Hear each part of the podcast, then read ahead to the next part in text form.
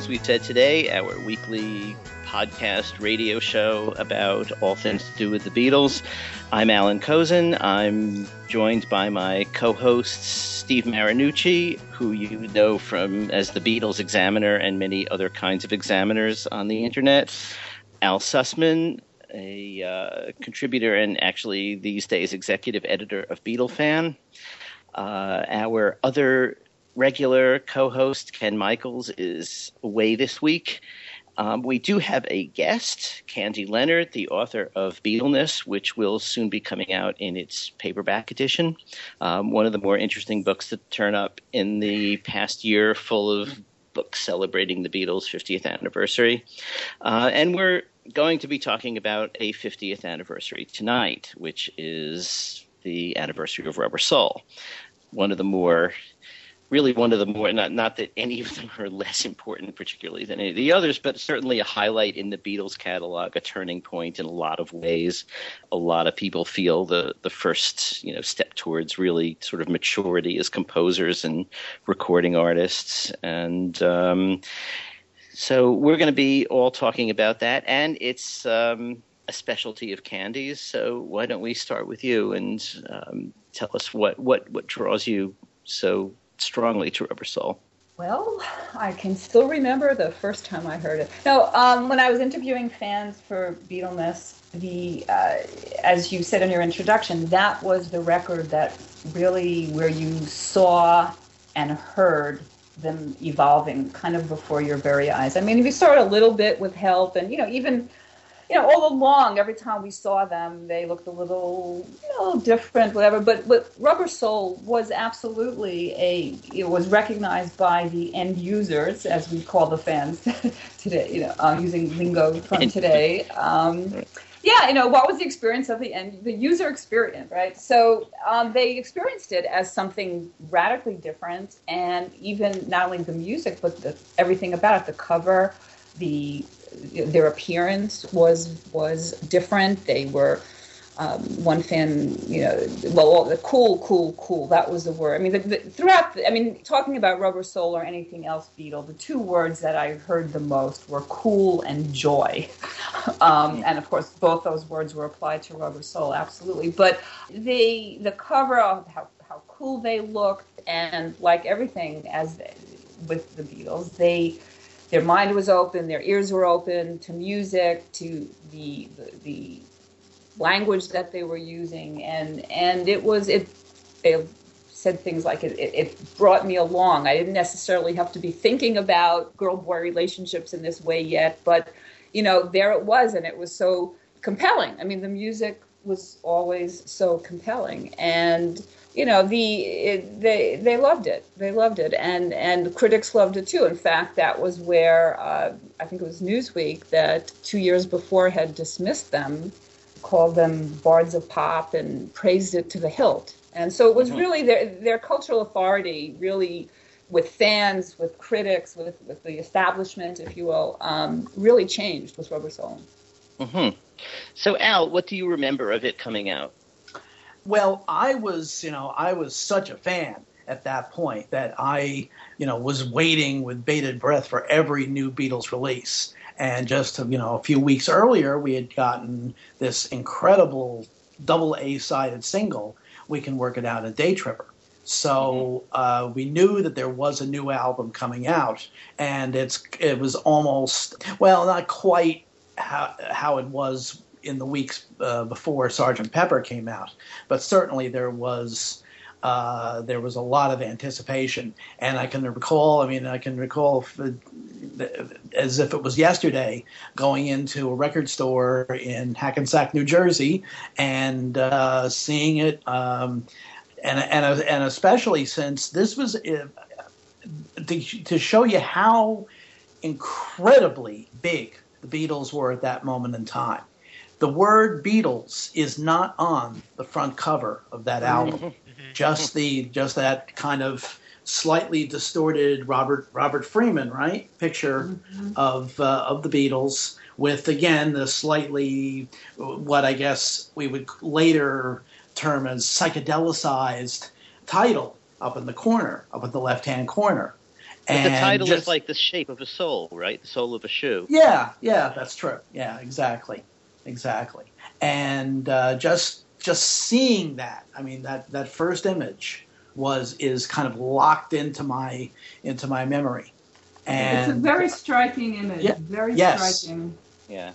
Mm-hmm. Very, very much so. Very much so. And uh, you know, and especially as Candy said, you know, you kind of look at the album cover and uh, you know all during the year people had been looking at pictures of them and their hair was a little longer and uh, and there was a uh, uh, a certain glint in their eyes well at least two of them uh, that, that we didn't that we didn't quite know about yet mm-hmm. but uh, it was um, it was it was very uh, very very interesting uh, to see they that. seemed more, mm-hmm. they seemed more grown up in that yes. in other words they weren't yes. they weren't um, you know the hair was a little shaggier they looked like they mm-hmm. were wearing regular clothes it, it didn't have that posed i mean it was obviously posed but it looked more it, it just they looked more grown up like look, they looked less managed somehow, it wasn't less a for, it, Right. It wasn't a four jolly mop tops picture. Right. Exactly. Yeah.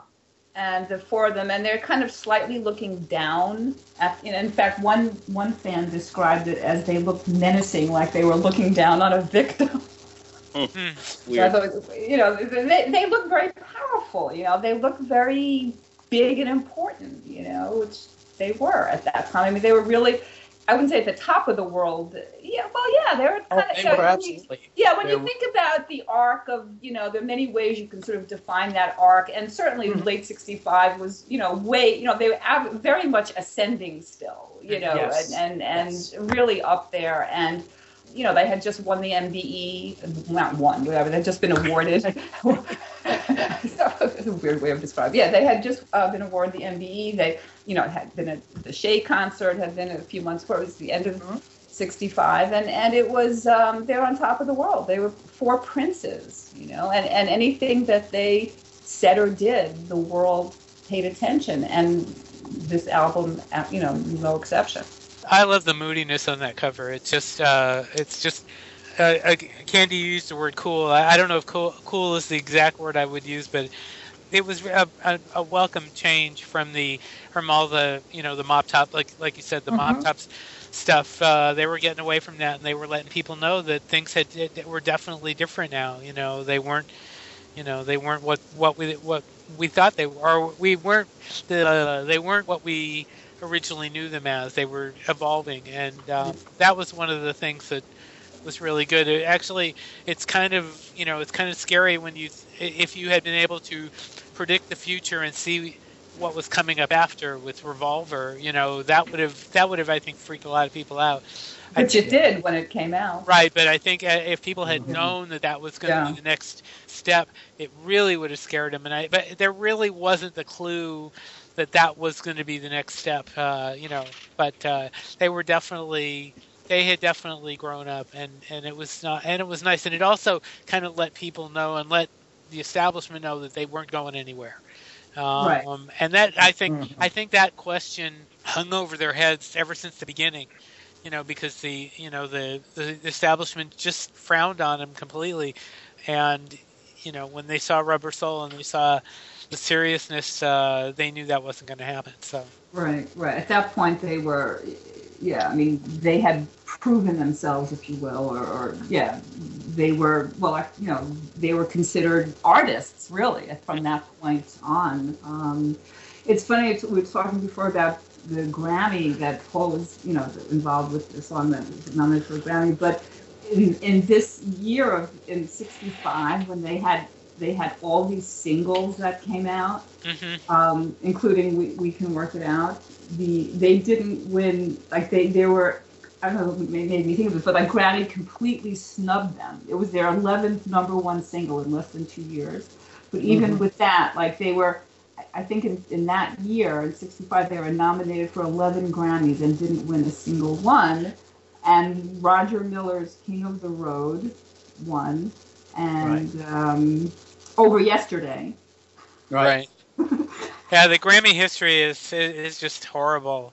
Right. It's, it's embarrassing. It's really embarrassing. I know. I think it's because they were threatened. You know, the, the the American music industry just like was was threatened by them and didn't really quite know what to make of them. Well, I- plus also the you know the the Recording Academy was made up in those days, you know, of people whose you know whose musical background and whose musical head was basically stuck, you know, right in you know easy listening, Right. big bands, you know, jazz, you know, anything but rock and roll.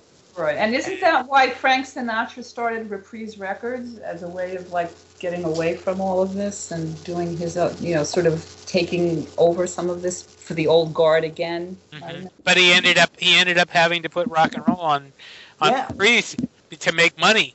Right. They weren't going to make money if they if Right. they didn't. He The hated the Beatles. He hated them. Well, he hated the he hated the Beatles, but then he ended up recording something, which. Right. And and yesterday as well. hmm Uh, but yeah, no, he hated. In fact, he hated rock and roll in general. Well, you know. and everything that it represented. yes, He didn't like. yeah, very, very, very much so. So that's you know that that kind of prevailing attitude is why uh, the Beatles were constantly snubbed by you know the Recording Academy. You know, but uh, you know it's. But uh, mhm. Um, what I was going to say was that with Rubber Soul, also I think was when fans started getting this sense that there was more going on here. In other words, that, that you know, that sort of they started listening closely, Mhm. the close listening, and this sense that they had something important to say. That it, this was this was music, and it was wonderful, and we were being entertained, and it was still danceable at that point. But but beyond that, there was this sense that we were being communicated to. Mhm. hmm Yeah, that's true. And there were also adult themes Yeah. in a lot of those songs. Right. It That- seemed more like man meets woman rather than boy meets girl. Exactly. You know, and the Right. complexities of relationships. And this is where some, you know, young fans said, you know, like I, I got this, you know, sneak peek into this adult world that maybe I didn't really Mhm. need or didn't fully understand. But um, Norwegian was actually a really good example of how fans of different ages reacted to that because to Mm. them and to, because some of them thought, oh, this is just um, you know, like sleeping in the bathtub. That you know that struck some fans as funny and humorous. I didn't really get what was going on. Another Mhm. one, you know, says like, well, I don't know. There was some kind of relationship that didn't end very well, you know. And that, but older, like college age um, listeners said, oh, that song is about sex, you know, it's sexual freedom, and and it's you know, it it, it just exudes freedom. And so the, wherever you, whatever you brought to it, you know, the, the meaning you got out of it, you know, and this is um, this doesn't this is kind of stuff that academics talk about, but you know, the, the the meaning that you get is created in that space between what you bring and what the artist presents, you know, and so however, you know, if you were 10, 11, 12, or 20, that was going to determine how you interpreted this and the meaning that you got out of it. But because there there was so much there, there's you know, as it was such a rich stimulus that there was a lot of meaning there. No matter what you brought to it, you could get something out of it, and that was true all along. And and I think that that's part of why we were so hooked in because th- there was so much there to explore in terms of sound and meaning and, and just the, the feel that the, how, how the music made you feel. hmm You know, I've always thought that actually Rubber Soul was in some ways much more of a concept album than Pepper because almost every one of the songs with the possible exception of Nowhere Man and you could probably bend it to the theme if you wanted Mhm. to. These are all songs about love and its many different aspects as, as Candy sort of um, hinted you know and yeah all pop albums are almost all songs about love. But if you look at the if you look at what's going on song by song you know the, the word is a, a different kind of love right? It's you know love Yeah. as a concept. And there is you know if i needed someone which is you know just totally kind of casual non-committal like oh well, yeah i might call you. Um drive my car is a kind of weird relationship uh, where you know there's a relationship going on but one person is a little subservient there, and it turns out to be the Right. guy. Mhm. Um, Right. uh, now you're talking Wood- about the UK. The um, this is Uh, not yes, I- talking yeah, I about was the going- rubber soul that we, I was we didn't to grow say up with that. that rubber soul. right. I was going to say that we we all took the album home and and put the needle down and heard a song that, from the Beatles' point of view, wasn't even on the album. Exactly. Exactly. right. Yeah. I mean, and actually, if you bring in the the American ones, then you you it still fits the theme. Um, Mhm. I've just I seen a face. You know. Yeah. Uh, Uh, in fact, actually, in a certain way, use the American one, then you don't have the problem of whether Nowhere Man fits the theme or not. Mm-hmm. Yeah. So, you know, it's, uh, it's, it's, it's the the American version is real. It's all love song, and I think that that was part of, you know, that was part of. I, I think that drew people in. I mean, I think that was part of it. In other words, it, it's like it's. I want to hold your hand. She loves you know all the other stuff were love songs too. Well, here's another. Here's more. You know, he, she, boy, girl, whatever. But it's like it was so you know more sophisticated, more grown Yeah. up, more mature, more sexual on on, on the surface. Got- more sexual. You've got Run for Your Life, which is, you know, sort of insane jealousy. I mean, not that you Mm. didn't have that already and you can't do that, but, um, you know, mm-hmm. really every one of these songs takes a completely different look at at love as as a concept or as a, a, a motivator of relationships or or whatever. And and and that to me makes this album hang together as sort of a song cycle as they used to say back in Schubert's day um, you know, more than Pepper is. You know, Pepper is a bunch of different things, and then you know, we think of it as kind of a concept album, but we know it's not really a concept album. Uh, This is a concept album in a way.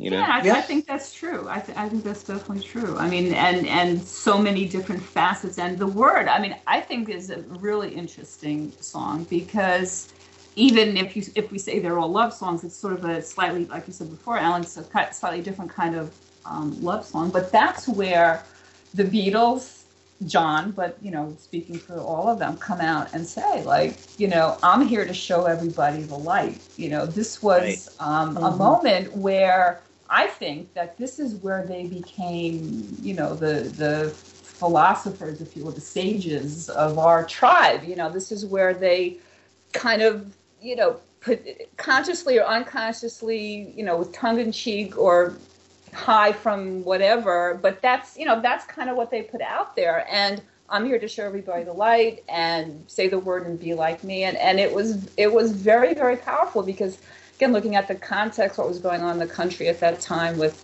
you know, this is when we're already starting to hear all about the generation gap and, you know, Mhm. Vietnam and, and all this, you know, it's really heating up at that point. And so they come out and really declare themselves, for all intents and purposes, the uh, leaders of the counterculture. It's almost as if it was uh, all you need is love, Mach one. Yes, absolutely. Yeah. I think I, I think that's Mhm. true. Candy, where do you think the um, the original, or I should say the the youngest fans, how did they how did they accept Rubber Soul? I mean, we know that the original fans who were had been them with the uh, from from the beginning were you know were fine with it, but I mean, did they start to grow up a little too quickly for some people? You think? No, not with Rubber Soul. That you mean in terms of defecting and sort of keeping them not being so into it anymore. No, Rubber Soul did not turn off any young fans because it was still accessible. It was still recognizable as music, Mhm. you know, and it was beautiful. And and it was also the way it was recorded was very, you know, it was like they were singing right in your ear. You know, there was something. It was. um no, they, they, some of them said I wasn't sure what to make of it, but again, by this point, there was this already this reservoir of trust between the Beatles and the fans. So even if you didn't get it right away, you know, yeah, this they're singing about grown-up stuff, you know, but but the Mhm. songs were were accessible. Now, of course, with with uh, Revolver, that changes, you know, with Yes. Tomorrow Never Knows, and and well, particularly Tomorrow Never Knows and Love You Too. In fact, Tomorrow the placement of Tomorrow Never Knows was especially disturbing because it's like this is what they left me with. Oh no, you know. But then Mm-hmm. you know the the Monkees and, and all that, which you know, well, as we I've talked about before with um, Steve and maybe some of you, you know, that that the Monkees were Mhm. there to um, fill that void when the Beatles started to become less accessible, let's say. But but that didn't happen with Rubber Soul, and uh, you know it may also be because it, they were all love songs, and they were as as brilliant and sophisticated and different as they were, they were still accessible as love songs. Whereas with Revolver, that starts to be a little more out there and, and diverse theme. It just it was just a stranger thing. It was just less accessible, I. Right. She said. She said was not a not a She- love song. right, right, right. Exactly. Well, it is, but it. I mean, well, who knows what it is, right? In other words, as, a, as a as a young fan, I mean, we know where it came from now, but again, like nobody knew, like we didn't know any of the backstories or or the you know where these things came from, and and Sure. so. But Rubber Soul is very sweet and innocent in a way, if, if you think about it. It was really this wonderful moment where they really were blossoming. And of course, you know, we, we would be remiss to not point out that this was when they started really becoming full blown potheads. hmm hmm True. And, you know, in addition, I mean, I think at that point that was the drug of choice. And, you know, I don't they basically didn't they say it one, you know, that's the pot album and, and the others are the LSD album, you know, uh, Revolver and uh, Pepper.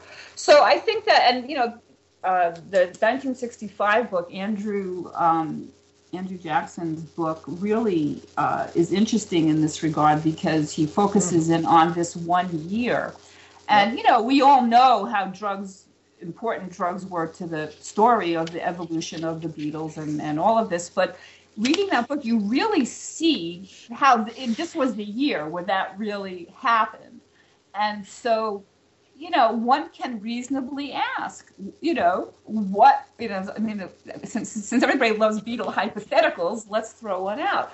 What what if they weren't getting high? What would the album after help? That you know, in other words, who knows? I mean, what what did their expanded creativity, drug induced, um, how did that?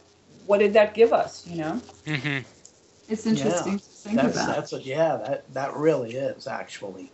You know, when you consider that Dylan's probably Dylan's most fruitful. Well, okay, his first most fruitful period came when at the point where he was really getting more and more involved with pot. you Mhm. know, and also moving into electric, you know, uh, moving into rock and roll and such. It's yeah, uh, it's it's it's very interesting to conju- uh, to uh, uh, to think about where the Beatles' career and where their their music would have gone if they had not had, say, some shall we say, organic influence. Right. Mhm. Well, and, I mean, you could actually take that not only the Beatles, but all all of this, you know, Yes. this, this pop music renaissance that we all experienced. I mean, it was really very much drug fueled, you know. Uh, to, I mean, with them, you know, again, they were the leaders of every, you know, they were at the forefront of everything. But Sure. yeah, the the and again, I mean, this really, I mean, I obviously, you know, I know the history, I know the story, but it was interesting reading the book that, you know, Andrew's book that really just drills down on 1965, and you really see this very, Very much so. clearly. hmm Right. So, I mean, did, did did fans know listening to Rubber Soul that they were? I don't think we knew that for the No, we, most did, no, part. at No. we didn't know. We We, didn't we didn't know. know. any of that. In fact, We we were- was, in fact, a lot of us didn't even know at that point what pot was. right. Right. I think it was really not until, um, well, I mean, Paul's interview after the week or so after Pepper came out, Yes, it was exactly. obvious. But I, I mean, some fans looked at Sergeant, even not the Lucy thing aside. I Mhm. think that by that point, older fans, there was some that were sophisticated enough to realize what was going on with that. But most fans had no idea. Mhm. Yeah. Yeah. Kenny, did you interview people? I'm, I'm sure you did actually, who were, say, in in college around the time this came out. Because I mean, we were. Yes, I did. Yeah, I did. Um, in fact, I had one one person I interviewed. Um, this woman, she uh, went to see Help, and she herself was already a pot smoker. Mhm. And so, um, you know, re- remembers it in that way. So I think that some older fans were more kind of aware of some of those things. I mean, are you asking me about the drug aspect or just being older Yeah. in general? I wonder if they. I mean, I guess the the the, the um, sort of information coming out about what the Beatles themselves were up to was was kind of limited in, in terms of you know drugs and things like that. But I, I'm I'm just sort of wondering whether older people could intuit, you know, that, that something was going on. Yeah, I, I, think I think some older, as I said before, even with Rubber Soul, I mean, I think some older fans might have had, you know, might have had that sense. I don't, I, but um, I don't, I didn't ask about that particular form of Soul, but I remember this one woman saying about um, help that um, not necessarily that she knew the Beatles were, but in other words, I guess what I'm saying is that you had older fans, college age, who themselves were, because that was the moment where that was all happening. I mean, that's the thing about 65 is that's when pot became not only for jazz musicians and beatniks and whoever, mm-hmm. you know, it really went, it really became somewhat mainstream in 65, you know, for, for certain, you know, certainly on a college campus. So, yeah, I mean, some fans were pretty more sophisticated in that way and, and experienced it in, in, in the way the Beatles produced it, let's say. Mm-hmm. But for most of us, we had no idea. And then there were some fans who said that even after Pepper, they didn't want to believe that the Beatles were using drugs. They, they didn't, mm-hmm. it, it, ruined their oh, yeah. uh, perception of them, you know.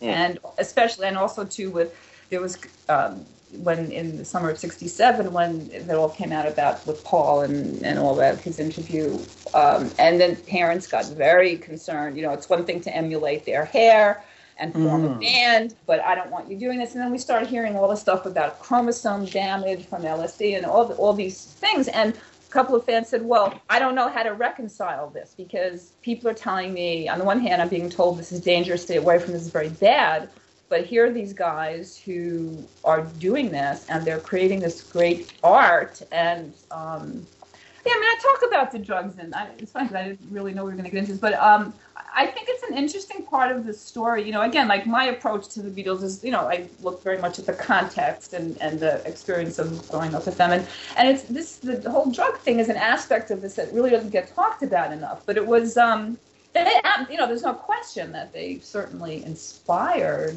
um, unwittingly a lot of people to use drugs. It's just a fact. Mm-hmm. Sure.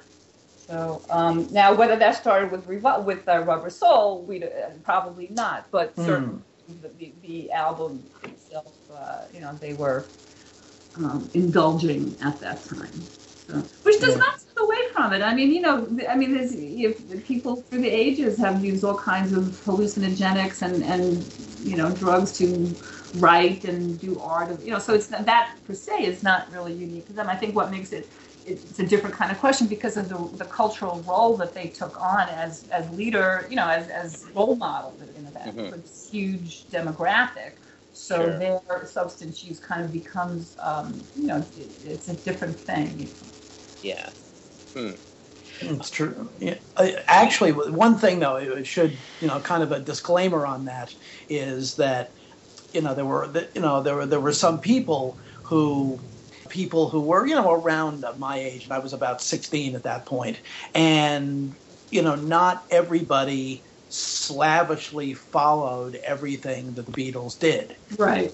You know. Know that's true you know so so there were people who were major fans but they weren't silly enough to say oh well i have to do everything that john lennon does. Right. Oh absolutely. Absolutely. I mean they, they, they were yeah i mean that's true. Not everybody went along with everything they did. And and and you know it was sort of a contagion i think you know if you think about how we you know we listened with friends. We listened in mixed mm-hmm. age mixed age groups, you know. So there was some older kid who knew something, and you know, so maybe that was the older kid who was going to bring the pot first or whatever. So it's mm-hmm. so and, and and there was.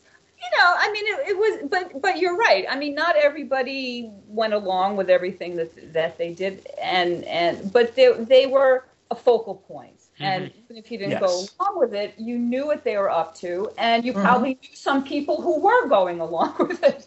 Very true. And the, and the you know, and I and I don't think the the drug thing had really permeated the culture just yet because I mean the, the top no, in '65. No, the top the top movie the t- most popular movie in '65 was Sound of Music. So I mean, true. Yeah, no, people were still you know kind of adrift uh, or not. I, I, should say hadn't caught on to that yet. You know, so yeah, most people had not by sixty, but definitely not. But you know, by by certainly by certainly absolutely by the time of Pepper, I mean, there there was already you see the influence in in advertising. I mean, you can look at advertising, you know, around that period and almost tell like is this well, even back to '64, you can say is this pre-Beatles or post-Beatles, and and same thing with mm. with the, with the psychedelic period. I mean, you it changed everything. I mean, it, it's the um, that's I hate to, I shouldn't say it changed everything because that's really kind of in a sense a meaningless phrase. But you start to see in advertising and fashion and interior design, you know, you start to see this this psychedelic psychedelicized. right. right. True. You know, and even like, and it got into other, you know, like other, what is it, reflections by the Supremes. I mean, you start to see this yeah. kind of, um, mm-hmm. you know, this, and and you know, in TV, you know, this kind of sort of slightly diluted, um, you know, whitewashed sort of way of incorporating this new aesthetic into different forms and things. It's very, it's, it was really a fascinating time. You know, every time I, I, I start talking about it with, with people who are, you know, equally as enamored of the period and the Beatles. I mean, it, it's just, it's fascinating because it, it was, it was, we were really blessed and really lucky to live at that time and experience this. Mm-hmm. I, you know, I, I, I, I, you know, I, I write about this and I talk about it and I sort of forget about it and then I'm in a conversation like this and it really kind of hits me anew, you know, that it really was quite an amazing thing that we and it was only six years. Six years and it was done, you know, and then we have all this this music to listen to. But yeah, um, do you think people will be listening to Rubber Soul in fifty years? Oh, no, question. Oh, sure. No question. Yeah, I think so too. No, no question. It's you know, and uh, having a musicologist here, I can you know kind of assume that he'll back me up on this. but I, you know, to a great extent, the Beatles have become the, in a sense, in a sense, the classical music of this of this time of this age. yeah, true. probably. I mean, there's that's one way of I mean, there are different kinds of classical music now. There's a sure. million different kinds of, um, but you know, I mean, one thing that I think we're seeing, and I haven't seen it much with Rubber Soul, although I wouldn't be surprised if there was one out there. But we're beginning to see people covering whole albums. There are, I can think of two or three recordings of Sergeant Pepper. People have mm-hmm. done, starting yeah. with Big Big Daddy years ago, and did it as a kind of '50s mm-hmm. thing, and which was a, which was not very good. I'm sorry, I didn't. It was amusing. Um, yeah. There's one that um, just I don't know if it was released or not, but someone sent me um, files for it, which is a um, a chamber ensemble, basically called Art of Time. But they oh, I uh, haven't heard that one. Yeah, they they also use it's it's not just straight chamber instruments. There's there's band stuff and everything in it, but they just did a, a full pepper, um, and they've been touring with it. Um, well, and of course, there's the cheap trick version and the um, which is really really good. And the um, I can't remember his, I should remember his name because he put me I, I, he credited me on the album.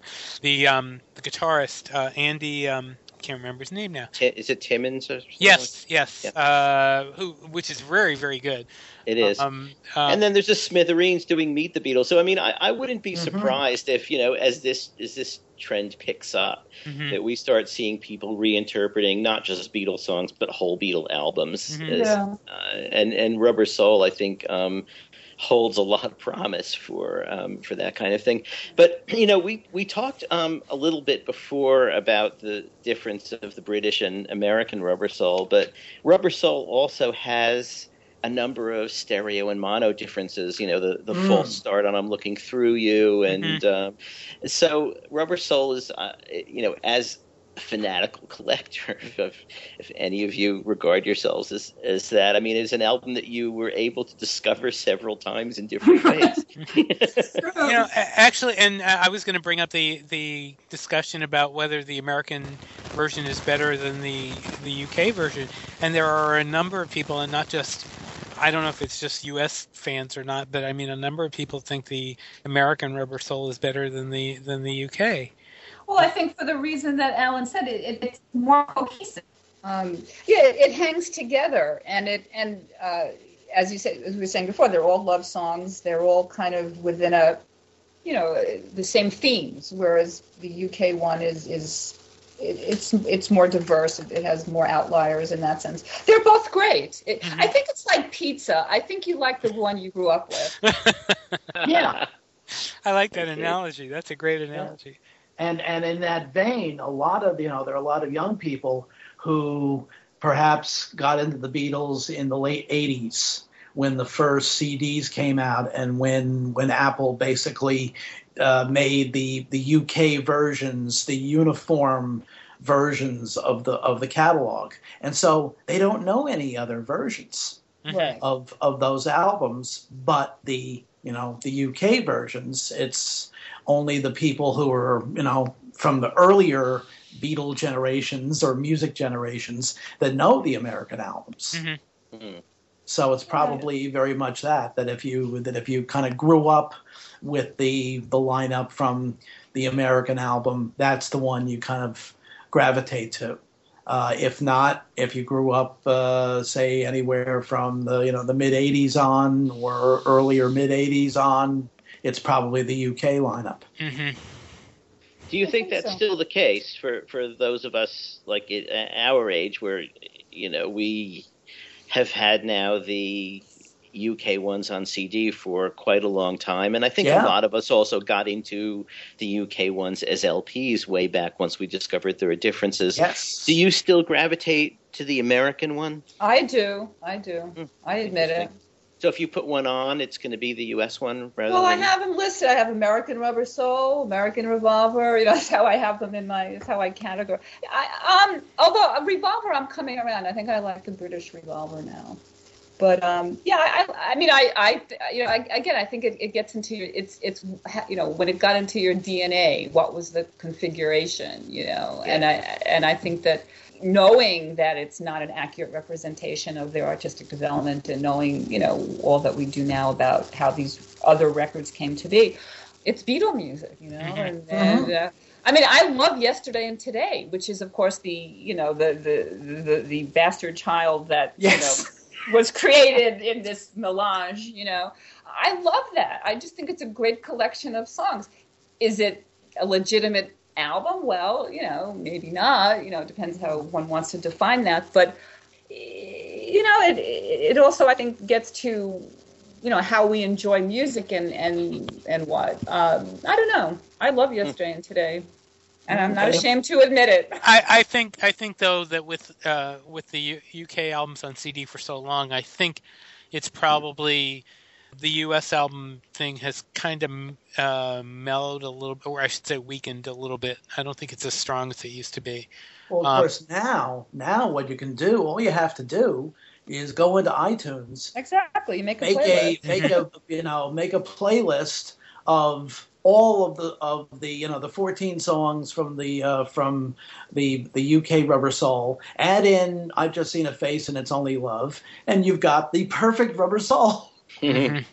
Right. Yeah. You can. Yeah. I mean, it, that's the other thing. I like. You know, you raise a really important point about. You know, we're talking about how people listen and will people be listening in the future. I mean, the whole con- the whole notion of an album has changed since yes. music has become digital, and and so it's it's about songs now more than it is about albums. I think to a large extent. Right. but when I was writing the book, I was um, I put together a, a uh, uh, yesterday and today. You know, I made my little playlist of yesterday and today. Mm-hmm and uh, and I hadn't listened to that collection in one sitting like that in quite a while, and I loved it. It was it was really again recognizing that it's this Frankenstein of, a, of an album. It was great. It's the Beatles. I, I know we've discussed this here before, but with the uh, U.S. albums box set that basically took the remasters and shuffled them all around, do the does the uh, Capitol album, the earlier Capitol albums box sets, um, are those more in tune with with uh, are are the, are those uh, do you like those more uh, than the um, the U.S. album set, or do you take the U.S. album set as a you know as for what it is, as a modernization of the of the uh, catalog? I don't know. I mean, I don't know. I'll, I'll let someone else answer. that. I, I, I think you know. I mean, as as unsophisticated and as you know retro as it sounds, I, I really I really do think it's like pizza, Mhm. and you because it, it does.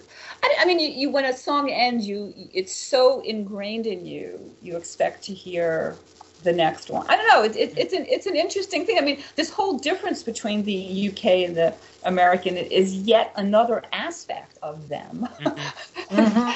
that is, you know, that is engaging and and opens our minds to things. You know, Hello. different We're Another interesting thing about the American Rubber Soul is that it's only 30 minutes long, Mhm. right? And I think that this, you you know, you listen to it. It's only a half, and you pl- fans played it over and over and over again. And they talked about, you know, it was so satisfying that they just got up and put it on again. And um, you know, they remember, you know, memorizing it in the weekend, you know, or just sitting in their room and listening to it over and over because it, it's quick. You know, it's very quick. Mhm. Well, they Yeah, all sort of were in those days, especially the American ones, because you know we only got twelve tracks instead of fourteen. Right. fourteen. That's right. Right. Yeah. Yeah. Right. So, But, But there uh, was, there was this true, but- desire to like get to know it, you know, to know the words and and to, to you Sure. know, to, like drive to familiarize yourself with it right away. And and it was also, you know, so you listen by yourself, then you would listen with your friends and discuss it, and it was you know it was a very communal experience. mhm. And, Yeah. You know, in terms of getting to know the words, like from an American perspective, um, you know, in some things were very weird, like you know, and, and you won't see me uh, when I call you up, your line's engaged. I had a Yeah. really hard time figuring out Mm. what that line was because Right, we don't talk about lines being engaged. We just say busy. Right. I know. So- I know. well, But, it, you you know, we were so tuned. I mean, it, it was like this quaint, you know, this like another cool thing. It was this British Yes. expression. Right. Mhm. Yeah, we were all besotted with that kind of stuff, you know. Oh, yes. very much oh so. yes. Oh yes. Very much. Yeah. Yeah, definitely.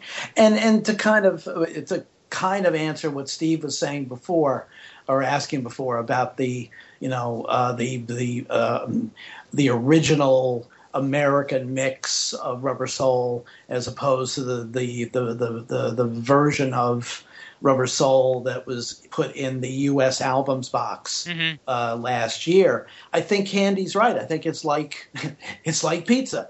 Uh, it's you know if you know if there's a particular you know a particular type of of pizza that you kind of grew up with, that's what you like.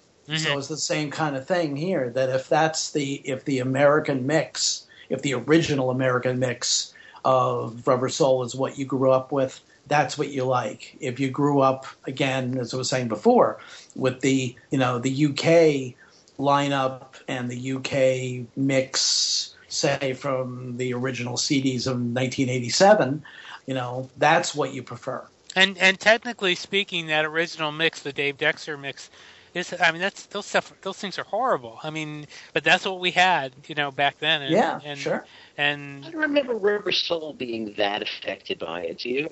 It's it's not as affected No, by probably- it as no, it the you know as you know Beatles' second one. album and Right. something new and those albums. Yeah. but they still didn't have the. I mean, they still didn't have the uh, the great, the the better quality mixes that the that the uh, UK ones did. So, but yeah, it wasn't as it wasn't nearly as it wasn't nearly as bad. Mm-hmm.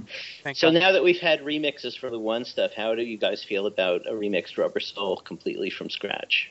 Sure, I have no problem because I I had no problem with the uh, the '87 remix of Right. of of, of Help and Rubber Soul. I Right. you know I, I actually I found it more listenable, you know, so that it wouldn't have again you know that that great contrast of everything in one channel, every you know all the instruments in one channel, all the vocals all the way over on the other side, you know that kind of thing. That it was more it was more moderate and more listenable. Yeah. I I I would love it, but I would dread if they would redo everything and put it all out. Just the expense of you know people having to buy everything. Well, yeah, I I I. Wait, no one makes you buy it. No, but yeah, but if you want know, it. No, but It's I mean, true. but you know how it. I mean, we all know how it is. Yeah. and and you know people are gonna you know people are gonna be wanting that stuff especially because those mix the one mixes were so good i mean mm-hmm. i and it's really and it's actually really kind of amazing i mean i don't know what, what you've encountered alan i know A- A- al probably has and i have i mean the the reaction to the one mixes has been incredibly positive Yeah. More- way more positive than than you'd ever expect from beatle fans yeah, I mean, Mhm. it's it, because Beatle fans are so critical. I mean, they Yeah. really are, and I, you know, and I'm not saying that in a kind of a snarky way. I mean, it's just the truth. You know, Yeah. I mean, they they. Uh, I, I admit I have not seen some of the. Um, I'm sure that there are people that have gone through these things and and you know and and gone into great detail, and I have not had the chance to to really look at that. I know one person that did do it, but you know, I mean, for I mean, even that you know there has been incre- an incredibly positive response and it's just really really amazing um, Mhm. and Well, it's, it's interesting to think, you know, I mean, down the road, there's going to be other formats probably that maybe can't even envision, and uh, Mhm. how many how many times we've purchased these songs, mhm. and Oh, it's yeah. not and it's not over yet. I don't think. blu-ray's Right. blu-ray's been rumored for a couple of years now um, so that's one thing that you know that and and people keep mentioning they'd like to see it on uh, see them on blu-ray and uh, so that's uh, you know I, and I'm not talking like the Blu-ray on the video on the uh, videos. I'm talking about Blu-ray audio. Mhm. there's something right there, you know. God only and and and you and you're right. We don't even know what's what hasn't been invented yet. So Sure, and think of as Candy was saying the the number of formats that we have bought this album in in, in 50 years. You know, from from LPs to cassettes to eight tracks to you know, and some some people who bought pre-recorded reel to reels in those days. Right. Right. Mhm. You know, uh, to to CDs to Stereo Um, and mono, stereo. You're right, Mhm. stereo and And- mono. British and uh, American. Right. Exactly, and then yeah, and and of course the Japanese versions that were you know that were in- back in the '80s were considered to be so much better, you know, and and on and on and on, and you know think of how many how many Yeah, maybe different Apple should- Maybe Apple should, if we, you know, send them uh, listings of our collections, give us one upgrade free. one upgrade. There Yeah, right. That's a good idea. You know, really, Um, Really? You know, to go off topic for a second, um, I bought the uh, 18 disc Dylan 1965-66 set. you lucky And- dog, you. Well, and um, and it wasn't cheap, but you know, I love that stuff, and I felt I should have it, even though I actually already had most of it on bootlegs. But this was a beautiful production, and on Friday, the people who had bought the set got an email from Sony saying, "We are giving you as a bonus 208 more tracks." Yeah, I, I, really? I heard Wow. today. I heard that today, and I Yeah, all the and- live stuff basically from 65. Now, some of it is audience recordings, a lot of it is soundboard, um, a couple of TV show performances. I mean, it's just incredible. And in terms of fostering goodwill towards a company, um, hey, that's the way to do it. that's the way to do it. Wow. Yeah. Wow. That's very That's true, I- interesting. Yeah, I heard about this from Tom Frangione as well. Well, I got the That's- I, I got the email from Dylan.com today, and I was and, and I immediately looked at the price. I was going, well, if it's a decent price, I might have to run in and do it. And then I looked at the price and I went, uh, I'm gonna have to think about this one. Yeah. this is not cheap. Not even not even close to cheap. No, no, not even. No, it's not on my landscape. Yeah, yeah. You lucky dog, you. But if you consider you're getting another 14 discs worth, you know. Are they? You have to download those 14 discs, though, do you not?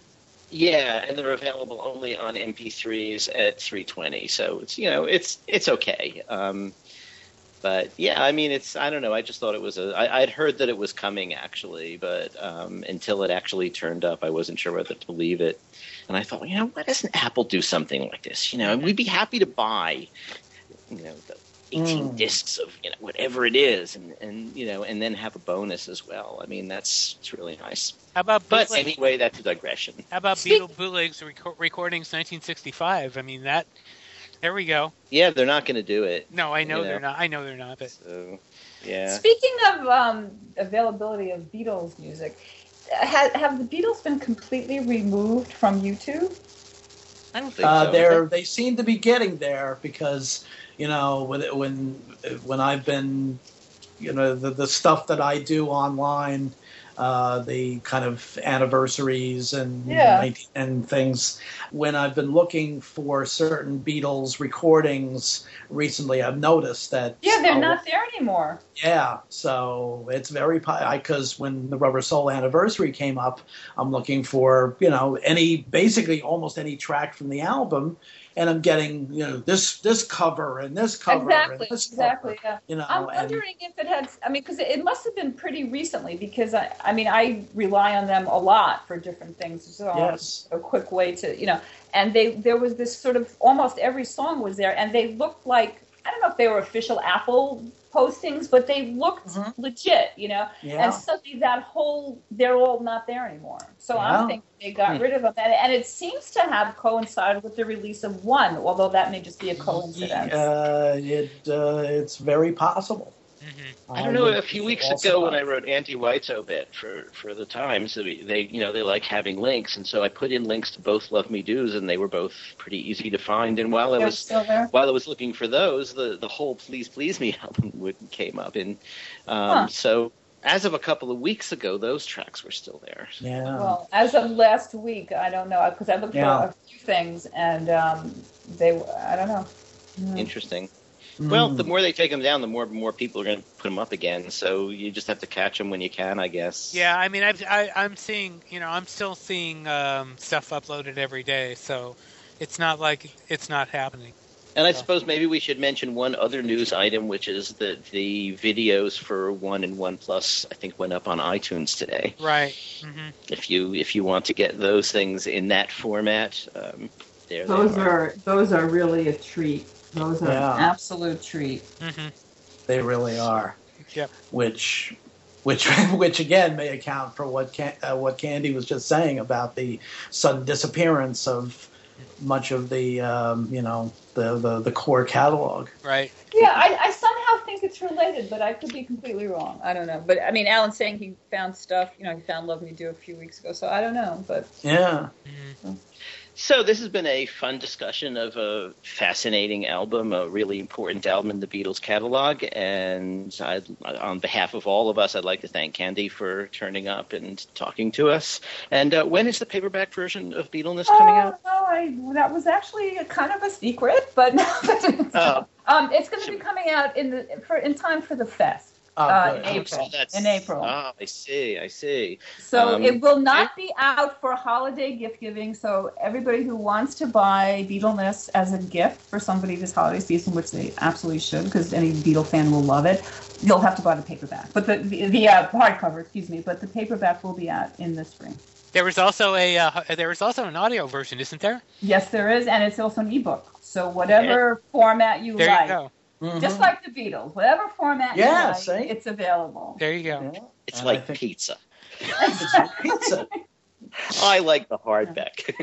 I, somebody, somebody, somebody asked me what I was gonna. Was I working on another book, and what was it going to be then? And I was, I jokingly said, I, I think I'm going to write a book about pizza because I want to only write about things that everybody loves. Mhm. So Well, it anyway, just seems to I be something you're digress. fascinated with, Candy. Um, so, uh, Al, you have anything you want to mention coming up that you're doing? You might as well mention your book anyway. Yes, absolutely. Uh, for those of you who are looking for something historical to give to somebody for Christmas, by all means, uh, Changin' Times, 101 Days That Shaped a Generation, uh, covering the period from November 22nd, 1963 to March 1st, 1964, uh, on Parading Press. Uh, I think you'll, I think you'll really enjoy it, especially if you're going to, uh, you know, give it to some very history-minded. Uh, young person or or even a, an old uh, an old codger who remembers that period. It's a great book. and- I enjoyed reading it a lot. Yeah, Thank you. yeah.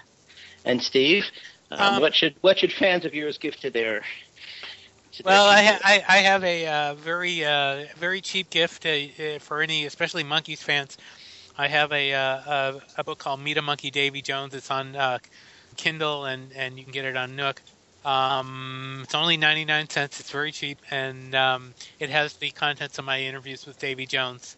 And he does talk about the Beatles, so it's Beatle related also. So there you go. Okay. And um, everyone should feel free to pick up multiple copies of my book, The Beatles from the Cavern to the Rooftop. Um, mm-hmm. Phaidon Press, or um, if you, I think the ebook of Got That Something, How the Beatles, I Want to Hold Your Hand, Changed Everything is still out there, but then you can think of Candy saying that how things change everything doesn't mean anything, but that's okay. um, you can read the book and you can decide whether that changed everything. And, and there we and, go. And, send Candy a note. Um, no, it, it, did change everything. But sometimes in conversation, when you say that, it sounds like hyperbole. But when you're talking about the Beatles, there's really no such thing as hyperbole. You know, because yes, because it was so dramatic uh, an impact. That's true. That, now I feel better. All right. Okay. Um, I don't think I came up with that title actually, though. So, uh, anyway, so for my co-hosts Steve Marinucci and Al Sussman, and in absentia Ken Michaels, and for our guest Candy Leonard, this is Allan Kozinn saying goodbye and see you next time.